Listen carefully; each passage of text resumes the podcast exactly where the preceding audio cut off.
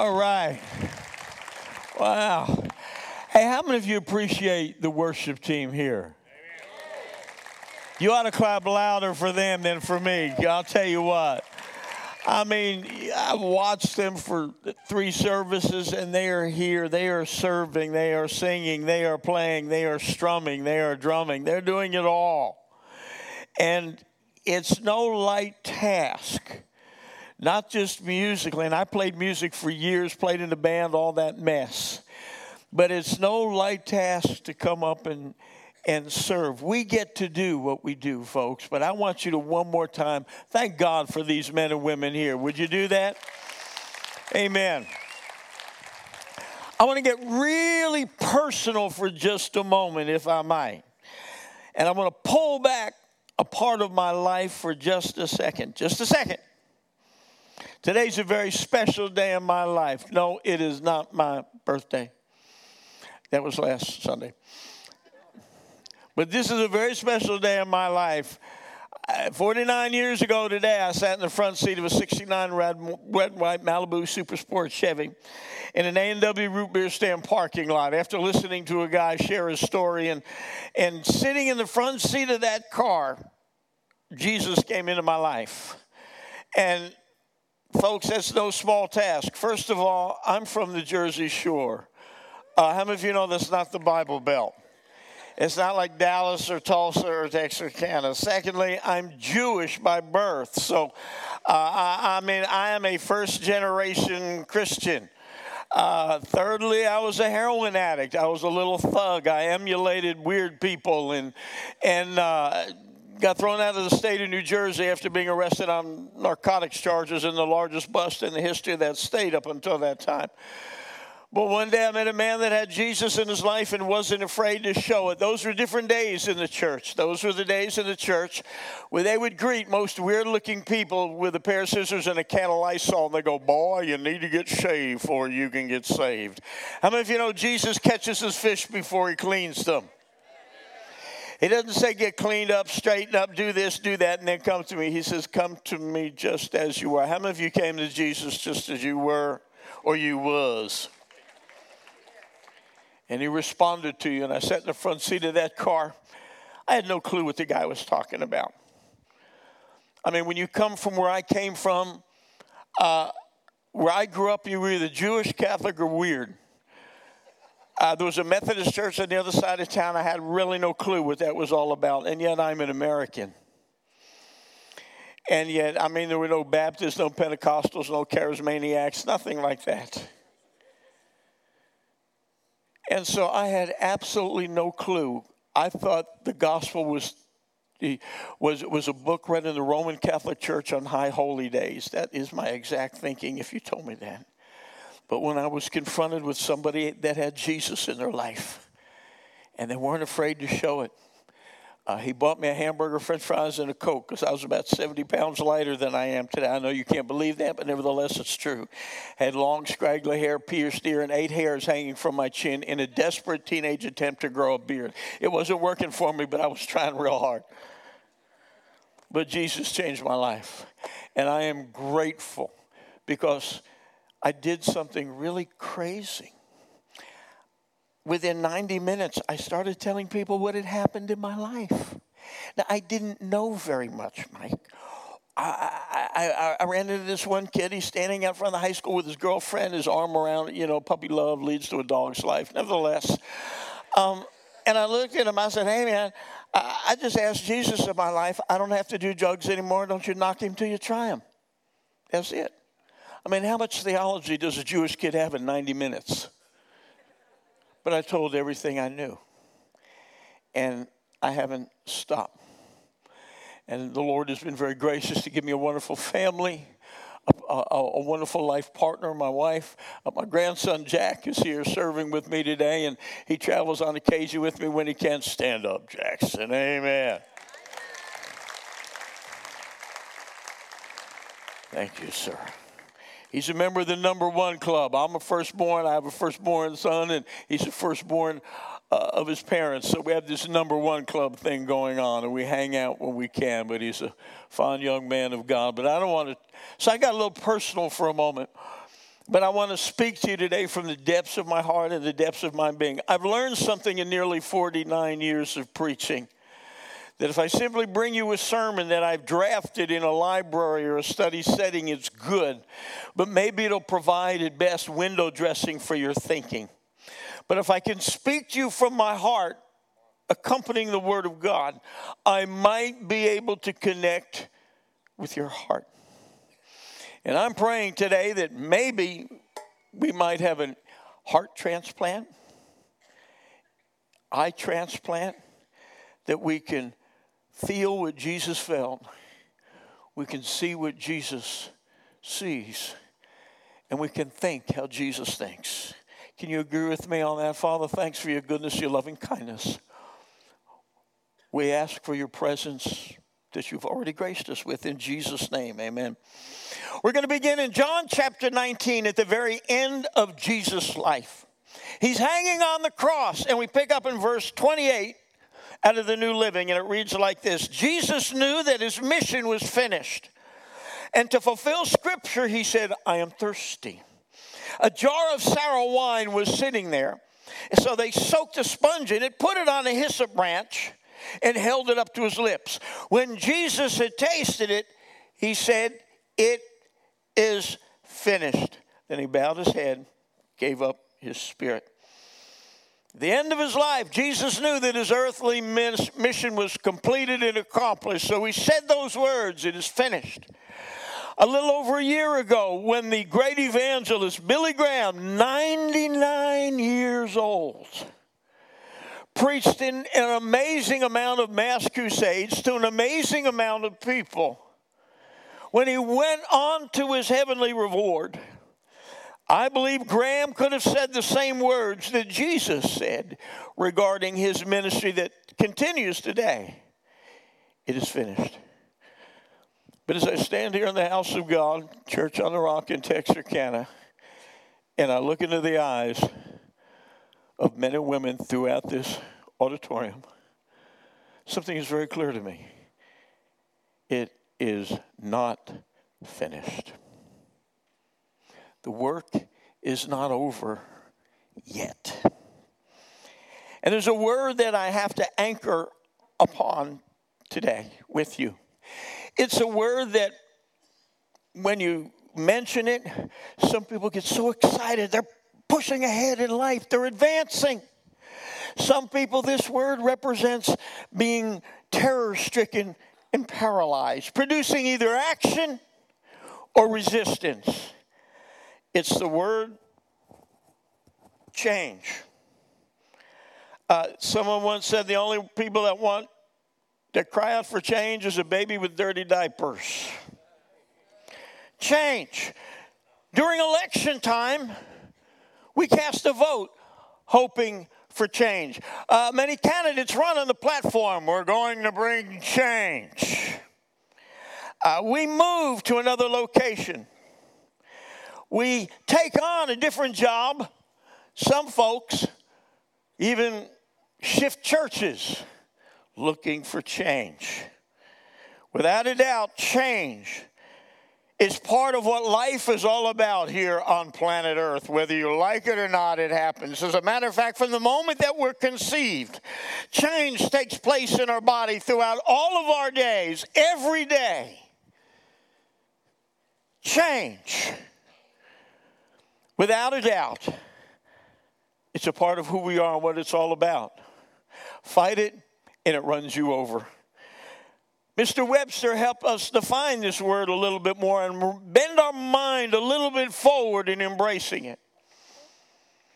To, his definition includes to make different in some particular way or alter, uh, to make radically different or transform, to make a shift from one to another or switch.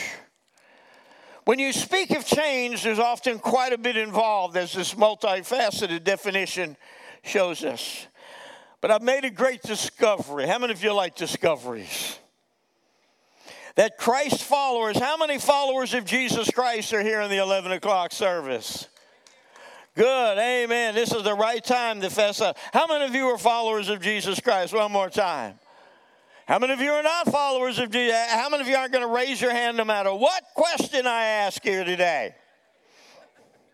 I don't want to isolate anyone. You see, I've discovered that the followers of Christ are the greatest change agents or agents of change in the world today. Think with me for a moment.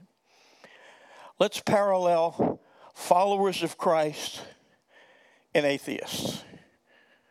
How many atheists start schools, hospitals, clinics, feed the poor, clothe the naked, uh, create water wells where water is so desperately needed, bring encouragement to the downtrodden, pray for the sick, lead people into a new life, show them the way of peace through the Prince of Peace. You could go on and on. You see, the people of God, once again, are the greatest agents of change in the world today. Change is an integral part of Christianity. When Jesus came on the scene, remember this, when Jesus showed up, religion as it was known then changed dramatically forever, did it not? I mean, and I like that phrase out of Colossians that says Christ makes his home in our heart or our life. And it makes me think about, you know, when you move into a new place, new home, new apartment, new condo or townhome. And ladies, you unpack your dishes, you put your little knickknacks where they need to go, you find the right walls for the right pictures, you begin to put your furniture over here, over here, no, over here, wait a minute, back over here. You are making that place your home. And Jesus kind of does the same thing in making his home in your heart, in your life. You see, the very presence of Jesus in a person's life, lovingly, yet distinctively and clearly demands change. As a matter of fact, if a person claims to have Jesus Christ in their life and there's been absolutely no change, I doubt that Jesus Christ has come into their life. They may have had a brush with religion. They may have had a twinge of conscience. But they have never met the Jesus of the Bible. That sounds stiff. Folks, I mean, think about it. Encountering Jesus includes forgiveness of sin. That's change. Uh, a, a cleansing of your conscience. That's change. Healing your broken body, clean, uh, deliverance, freedom. How many of you have been taking you from an old life to a new life, darkness to light? Uh, I mean, how many of you know that's change? Christianity, the gospel, and the church are to be transformative. Say that word with me. Transformative in nature, in practice, in fruit, in evidence. The word transformative, according to Oxford Dictionary, means this: causing a marked change in something or someone. Change. We're talking about change. Thinking about this, I, often when I go to Los Angeles, I'm privileged to speak to about one hundred fifty men and women in the discipleship rehabilitation ministry of the Dream Center in L A And when I speak there, they often will receive a special offering to give me. Nothing to do with money. They will all write little pieces of paper, and sometimes they're like this big, and they write about what the message meant to them. And I recently was given one. And the young man said this. He said, "My name is Maximilian. I'm an ex-Satanist. And I am uncomfortable with how comfortable I am becoming since Jesus came into my life. I hope you follow that with me. The guy's a Satanist. And he says he's uncomfortable. Why? Because he's becoming comfortable with Jesus changing his life. Change. Proverbs four eighteen says this. The path of the righteous grows brighter and brighter. Sounds like change to me. The end of all things. We read this out of First Corinthians fifteen forty-one. We shall not all sleep, including in the eleven o'clock service. Oh, we shall not all sleep. But we shall all be changed. In the final time, we're going to be changed. Isaiah forty-three eighteen and nineteen. Do not remember the former things, nor consider the things of old. Behold, listen up. Hello. Behold, now I will do a new thing. Now it shall spring forth. Shall you not know it? I'll even make a road in the wilderness and rivers in the desert. We all like new things, don't we? And that verse talks about getting rid of the old, getting stuff new, and I like new things. Hey, these are new sneakers, man. These never go to the gym. They just go to church and preach. Just thought I'd tell you, I like new stuff. You can even buy a used car and put a new car smell in it now, can't you? But really with that verse, when it says, shall you not know it? It says, recognize and embrace change. We're talking about change. How many of you experienced a change when Jesus Christ came into your life? You may not have been a Satanist. Maybe you were, I don't know. But you experienced a change. I did, and I still am. I would venture this guess that you would agree with me. I'm just going to go over the edge. Someone once said, if you're not living on the edge, you take up too much space. Don't know who said it, but I've always liked it. I would venture a guess, and you'd, I believe you'd agree with me, that our world, our nation, and this community drastically, desperately all need change. Am I right? Thank all four of you.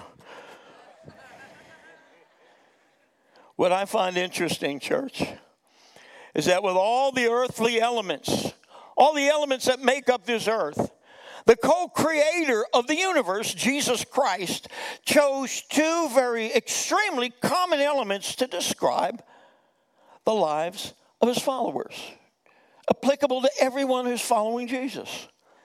Can you guess what they are? Matthew chapter five helps us, beginning in thirteen. You're the salt of the earth. And if the salt loses its flavor, how shall it be seasoned? It's then good for nothing but to be thrown out and trampled underfoot by men. You're the light of the world. And a city that's set on a hill cannot be hidden, nor do they light a lamp and put it under a basket, but on a lampstand. And it gives light to all who are in the house.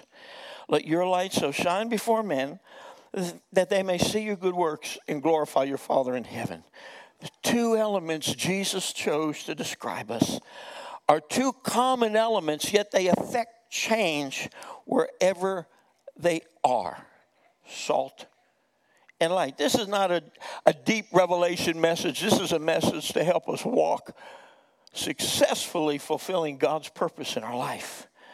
I repeat, the greatest agents of change in the world today are God's people. The greatest singular agent of change is the person that's sitting in the seat you are occupying at this very moment. You. Not the person who stands here or sings here, but you are, my friends. Not only are we to be changed, I know I'm repetitious, and continue to embrace change, but we are designed to be agents of change. Now, I want to take a look briefly this morning at how these two common elements exemplify the life Jesus Christ designed for every one of us to live. Uh, element number one is salt. Jesus said, you're the salt of the earth. But if the salt loses its flavor, hey, if you're no longer like Jesus, how shall it be seasoned? It's then good for nothing but to be thrown out and trampled underfoot by men. Now, that's these are some pretty specific statements Jesus made. He said, you're the salt of the earth. Let's say this together. I am the salt of the earth. Now we'll say it in one sentence. I am the salt of the earth. I always wanted to be a conductor of an orchestra, so this worked really well. Thank you for fulfilling my dream. Amen. I am the salt of the earth. This applies to every believer. No exceptions. And we are to remain and be salty. Now, yes, I know. There was a time where if we were to say, hey, he's a salty old boy, that meant he was crass, he, he told dirty jokes, had found, that's not what we're talking about. But to be salty in this context is to be like Jesus with the help of the grace of God. Now, we're past that. What's salt used for? Number one, salt is a preservative. The Christ-like presence, not self-righteous religious presence, but the Christ-like presence of Jesus, I mean, of believers, raises the level of morality in their immediate surroundings. And yet, not just individually, but think about a large body of believers who are proactive in their faith. They they they live like what they believe is true, and they're following Jesus. How you affect the level of morality in the community. Now, you know, Pastor Mike had mentioned we take teams to Mardi Gras in New Orleans, and you, you have a million of people, million and a half, that come from all over the world. They get crazy, drunk, naked, weird, and insane. And we have a great meet and greet. We meet them and greet them with the gospel of Jesus Christ. And it is your worst pepperoni anchovy pizza dream mixed in with a horror show and a cult T V, all put together. And yet, I've had this crazy thought. What if no believers ever came? I was on a plane one time with uh, a bunch of guys that were in a Midas Muffler Man convention. And they said they just had their convention in New Orleans during Mardi Gras. I said, let me ask you a question. Did you come in contact with anybody sharing the gospel of Jesus? Oh, yeah. You can't go there and not be touched by a gospel witness. That's pretty crazy. But yet I've had this crazy thought, what if no believers ever showed up there? How insane would it really be? We could not imagine. Another example of what I'm talking about. Have you ever walked up to somebody and they're in the middle of telling a dirty joke or using foul language, and you're not wearing an I Love Jesus t-shirt or have a big electric cross hanging from your neck or five hundred pound family Bible with gold pages and a, and a holographic picture of Jesus on it. You know those holographic pictures, the eyes follow you all over the room. You're not doing anything. You just kind of walk up. And as you encounter them, they go, oh, I'm sorry, man, I didn't mean to say that. Have you ever had that experience? What you've really experienced and seen was the power of salt, spiritually speaking, in a preservative way. You just showed up. Jesus inside you. You didn't preach, wave a Bible, hit him in the head with a wooden cross or nothing. And you affected the level of morality there just for a moment. Imagine with me. If we all begin to live like that. Wow. So salt is a preservative. Secondly, salt creates a thirst. What drew me to Christ again was this young man that I heard sharing his story. He'd been a rock musician in Hollywood. When he was twenty-one, he had a house in Beverly Hills. His roommate was a Playboy bunny. He was partying with the stars, and I played a little music, thought, man, I want to be just like you. And no, that wasn't the case.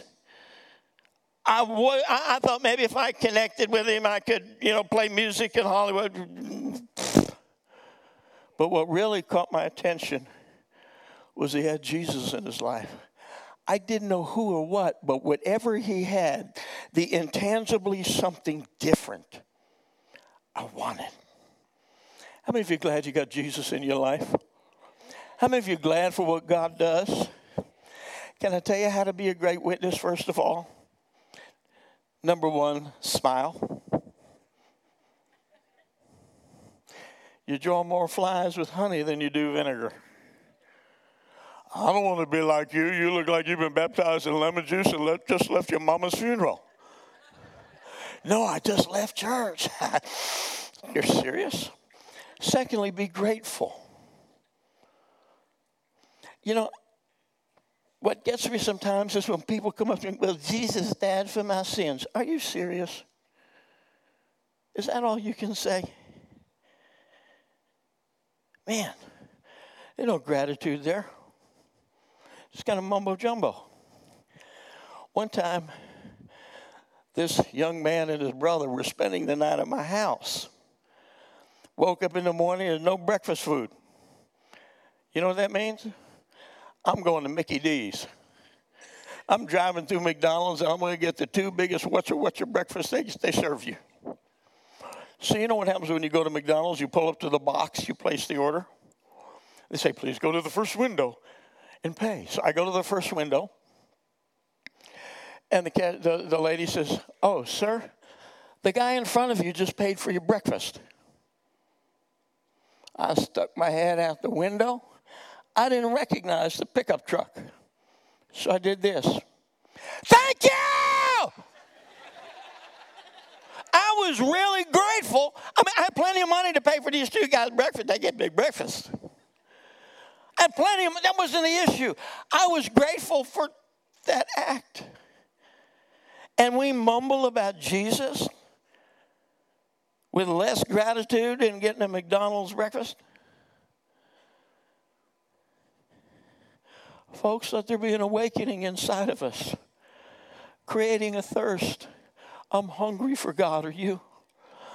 Salt works, two factors, one by potency. How much like Jesus are you? Secondly, by proximity.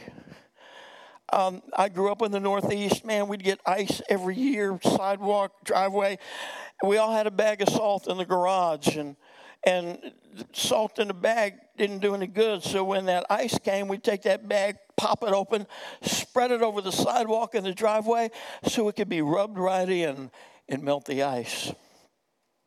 You and I, my friend, must get up close and personal in the world we live in. We can call them in from the north, the east, the south, and the west, and that's a good prayer, a good song. But after we're done, get up and go talk to somebody. Hello. Jesus said, go into all the world. We have to infiltrate. God has placed you wherever you are in an infiltrating tactic. Element number two is light.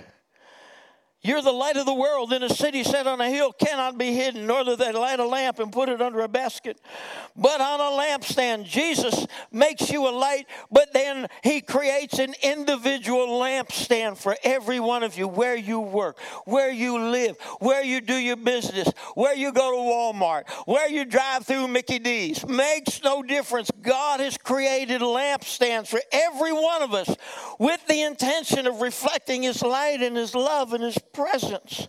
Anyone getting anything out of this? I know this is the third service, and the other one I was fresh. Right now I'm ripe. I just thought I'd warn you. You see, when we choose to become Christ followers, as most, if not all of you fessed up to, there's another verse that comes into play in your life. It's Psalm thirty-seven twenty-three. The steps of a good man are ordered and directed by the Lord. Incidentally, that's mankind and includes women too. Just thought I'd clear that matter up. God is not going to direct your life by the big, oh God, what is my career? What is my ministry? Who am I going to marry? Where am I going to live? God's not going to direct your life like that. God leads your life by steps. Now, if you get out of step, the dots are not connected to the big stuff. That's another teaching.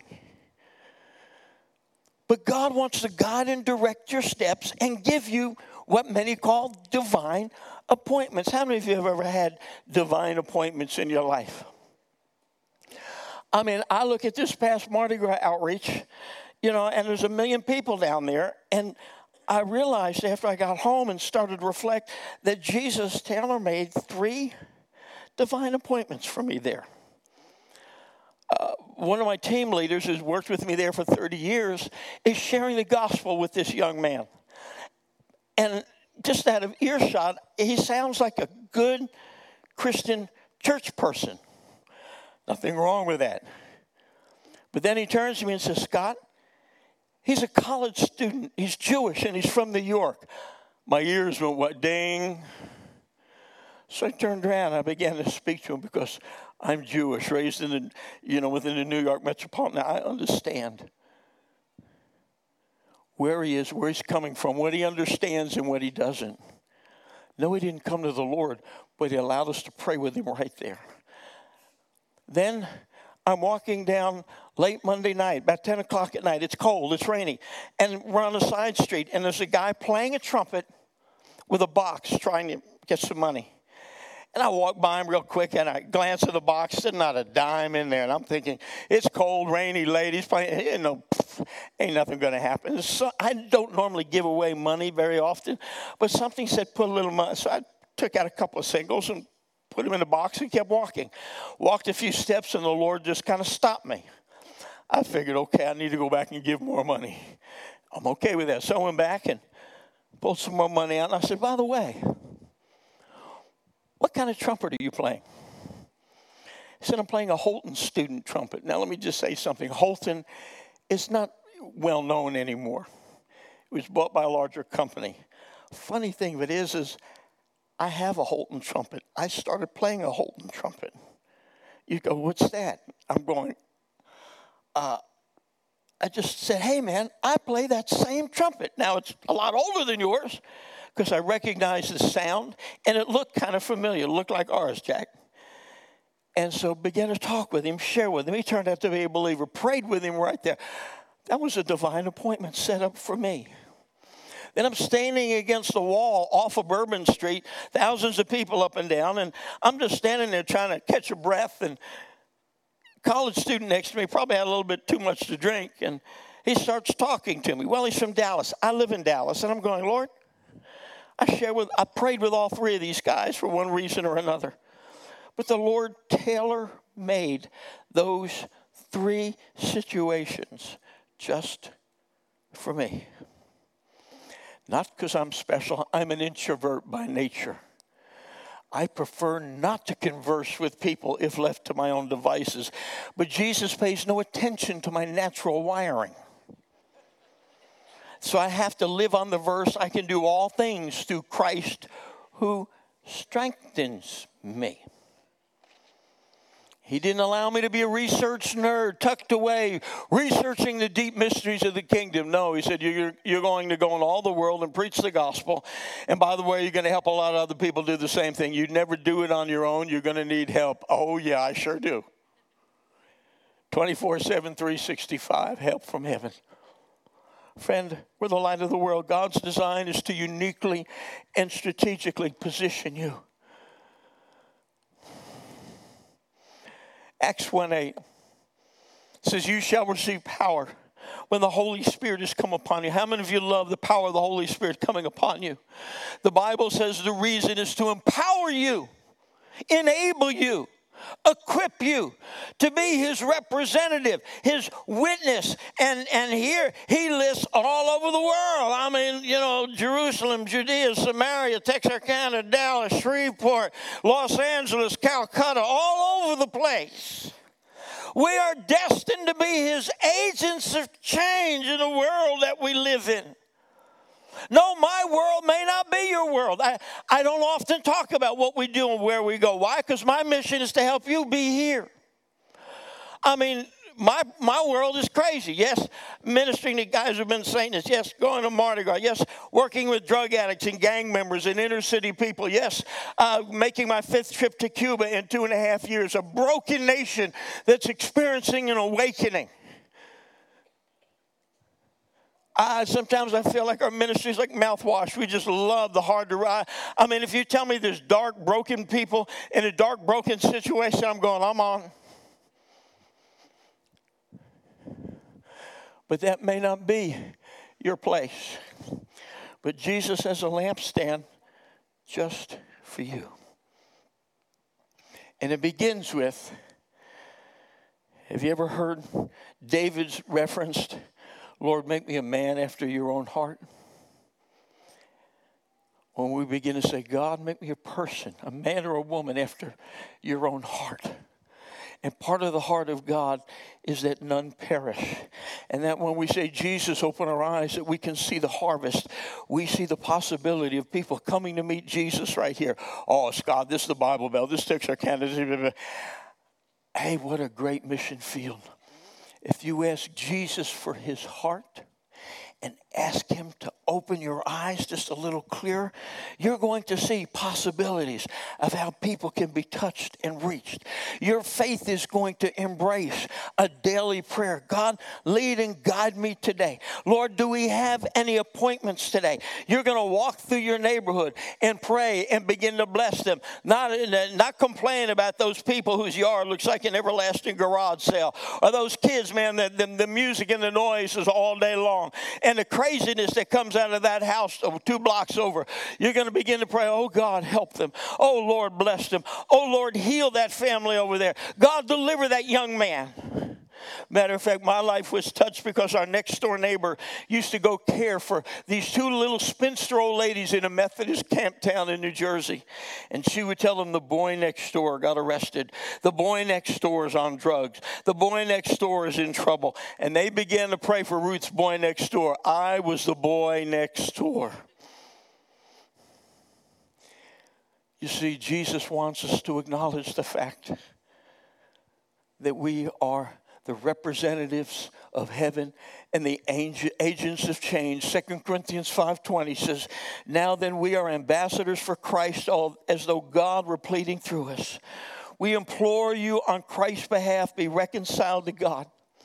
Friends, I, as we prepare to move towards the end here today, there's two words that come to my heart, my mind. What if? What if you chose to live as Jesus said you are? The salt of the earth, the light of the world. What if you chose to rise above room temperature, normal Christianity, and decided to take it to two twelve, the boiling point? Water is great at any temperature. We all like an ice cold glass of water. Hey, I prefer room temperature water. Why? Because I've I've done things to this throat after all of the years of outdoor stuff and, and that no man should. I also like a hot cup of tea. But water becomes most powerful at two hundred twelve degrees at the boiling point, where it turns to steam, and you can even lift an airplane off an aircraft carrier on steam power. What if we chose to live our walk with Jesus at two twelve? Beginning with, Jesus, you've said, I'm the salt of the earth and the light of the world. Jesus, you've created me to be an influence, to be an agent of change. America will change when God's people embrace this fully as never before. What if we chose to live believing that God has a purpose for our life and a mission for our life and assignments just for us? What if? I want to pray with you here this morning. Actually, this afternoon now. And there's two calls for prayer that I'd like to give. I've spread a banqueting table. I've opened my heart, and I'm praying somebody caught the heart of God and not just the heart of Scott Hinkle. Church, we were never meant to live as spectators, watching others work. I made up my mind a long time ago. I, I, I don't want to tell others' stories very much. I want to tell my own story. I want to tell the stories of how Jesus has worked in me and through me. The stories of others are great. Please don't misunderstand me. But I was never meant to sit and watch others serve God. But I was made and designed to be a part, to influence the place where I work, the people I engage with. Hey, even the people at Walmart. Why not? In just a moment, I'm going to ask for those of you that would say, I choose to live as an agent of change. Jesus said, I'm the salt of the earth and the light of the world. And by faith, his grace, and his spirit, I choose to embrace that as my life. But before I do that, I must ask you this real question. There was an invitation given earlier, and the Lord touched lives. But maybe you're here today, and you did not respond at that time. Maybe you're here today, and truth be known, uh, while you're a believer, your heart and your life is really far from honoring and serving God. It could be because of things that have been done to you, circumstances, situations. Maybe you've drifted. Maybe you've fallen away. Maybe you've begun to engage in things, sin. But you say, I want to make my heart and my life right with God, because when you do that, then you can say, Lord Jesus, I choose to live as you've said I am, the salt of the earth, the light of the world. You can live as an influence to other people. Or maybe you're here today. And honestly put, this is a great place to be. Going to church beats a lot of other places you could be on a Sunday. I know some people go to the gym, some go here, some go there. You came to the house of God maybe on an invitation. But going to church, while it's a good place to be, never in itself made someone a Christian, a child of God, or a believer. Any more than if you lived in a garage, you'd become a car. But today you say, I want to make my heart and my life right with God. That's the only reason I share my story. Because if Jesus can change my life, he can change anybody's life. I'm going to ask you to close your eyes with me for just one moment. And I am always under pressure from the Holy Spirit to open the door for men and women to make their heart and their life right with God. And you're here today and you say, Scott, I need to make, I want to make my heart and my life right with God, either as a renewed commitment to Christ or for the very first time. And if that's you right now, I'm going to ask you to raise your hand and let me know. We will pray with you in just a moment. But you're saying, Scott, that's me. I want to make my heart and my life right with God. Let me see your hand here today, this morning. Thank you. You can put that down. Others in the back, thank you. Thank you in the back to my right. Thank you, absolutely. I'll give you a moment. There's no shame. There's no embarrassment. Forget what others around you might think. Hey, if they think ought, they need to come up here and get right with God too. This is the greatest moment that can bring a hairpin turn in your life. Secondly, you're here today and you say this, Scott, I want to live as Jesus said I am. I want to be an agent of change. I want to live as the salt of the earth and the light of the world. I want God to use me to influence other people. I, I choose to believe God for divine appointments. If you are willing to pray that prayer, and Jesus listens to simple prayers and looks for responses such as yours, I'm going to ask you to stand to your feet right now. You say, I want God to use my life. I choose to live as an agent of change, as Jesus said I am, the salt of the earth, the light of the world, with the power of the Holy Spirit, the grace of God. It takes that. You see, we can have a great, make a great difference. Oh, the joy of allowing Jesus to move through your life to touch other people. There's no greater joy than that. One of the greatest, I'm addicted to seeing lives touched and changed by Jesus Christ. I'm going to ask you to raise your hands to the Lord, and we're going to pray together. We're going to pray a twofold prayer.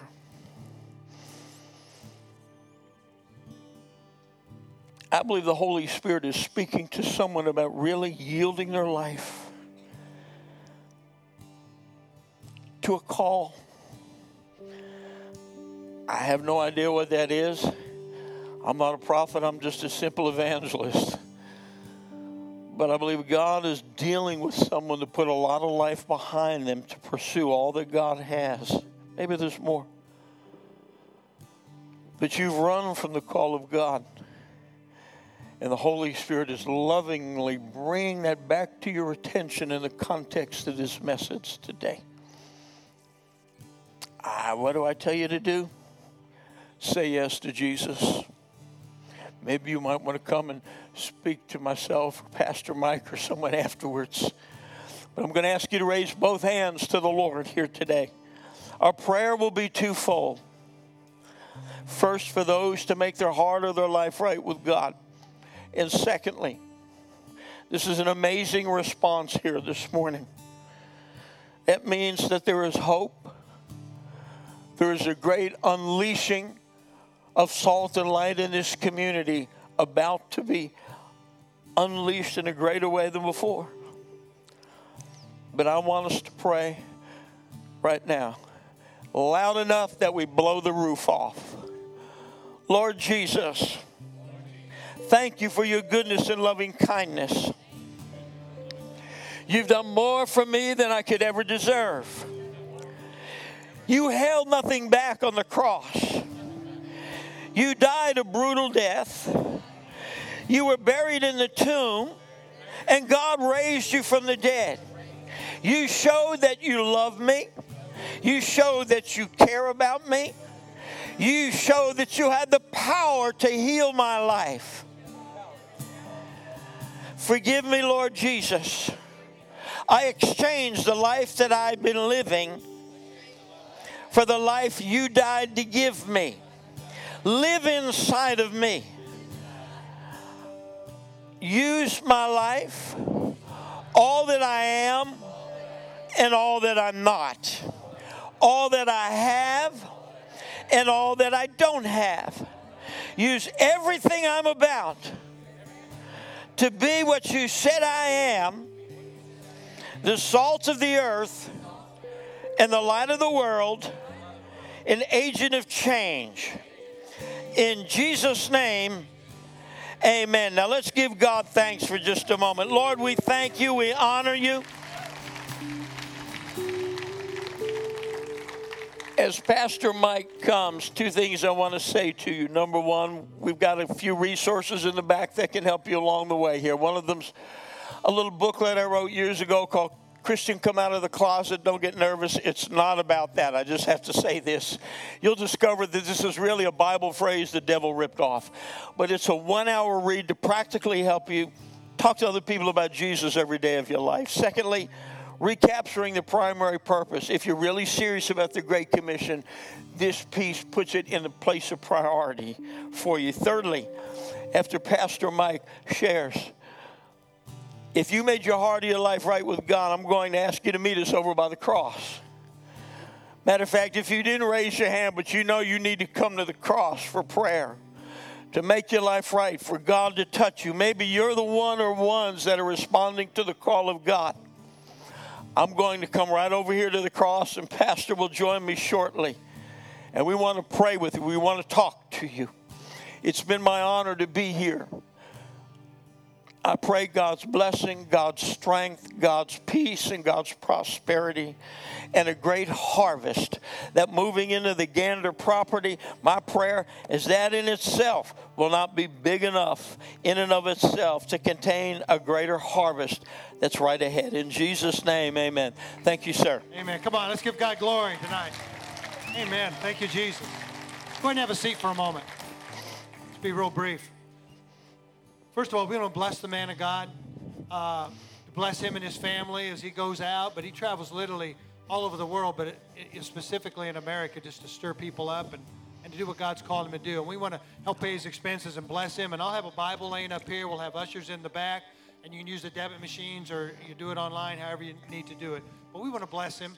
And, uh, and we're going to have our altar team come up. And if you want prayer for anything, some of you that feel that stirring just need to have somebody just lay hands on you and ask God to stir up those gifts in you. And then get out there and use those things for the kingdom of God. But let's stand to our feet. If you want prayer for anything, our altar team will be right here. And again, if you raise your hand to get right with God, uh, meet us over at the cross, or if you feel like there was a call of God in your life you need to step into and you felt the Lord speaking, you meet uh, myself and Scott over there. Amen? How about one more time giving God glory? Great, great weekend. Now let's pray for some divine appointments. Let's go ahead and worship as you close. Sing through one time. Altar team's up here if you want prayer for anything.